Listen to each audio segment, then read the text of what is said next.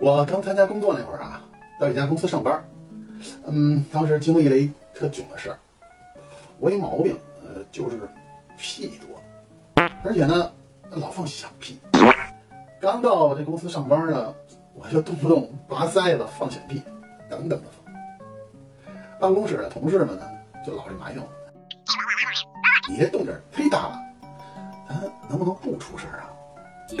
我说：“是是哥，我注意啊，姐，对不住。”过了几天呢，我们办公室啊，还真的安静好多。大家呢，都觉得我这毛病改了。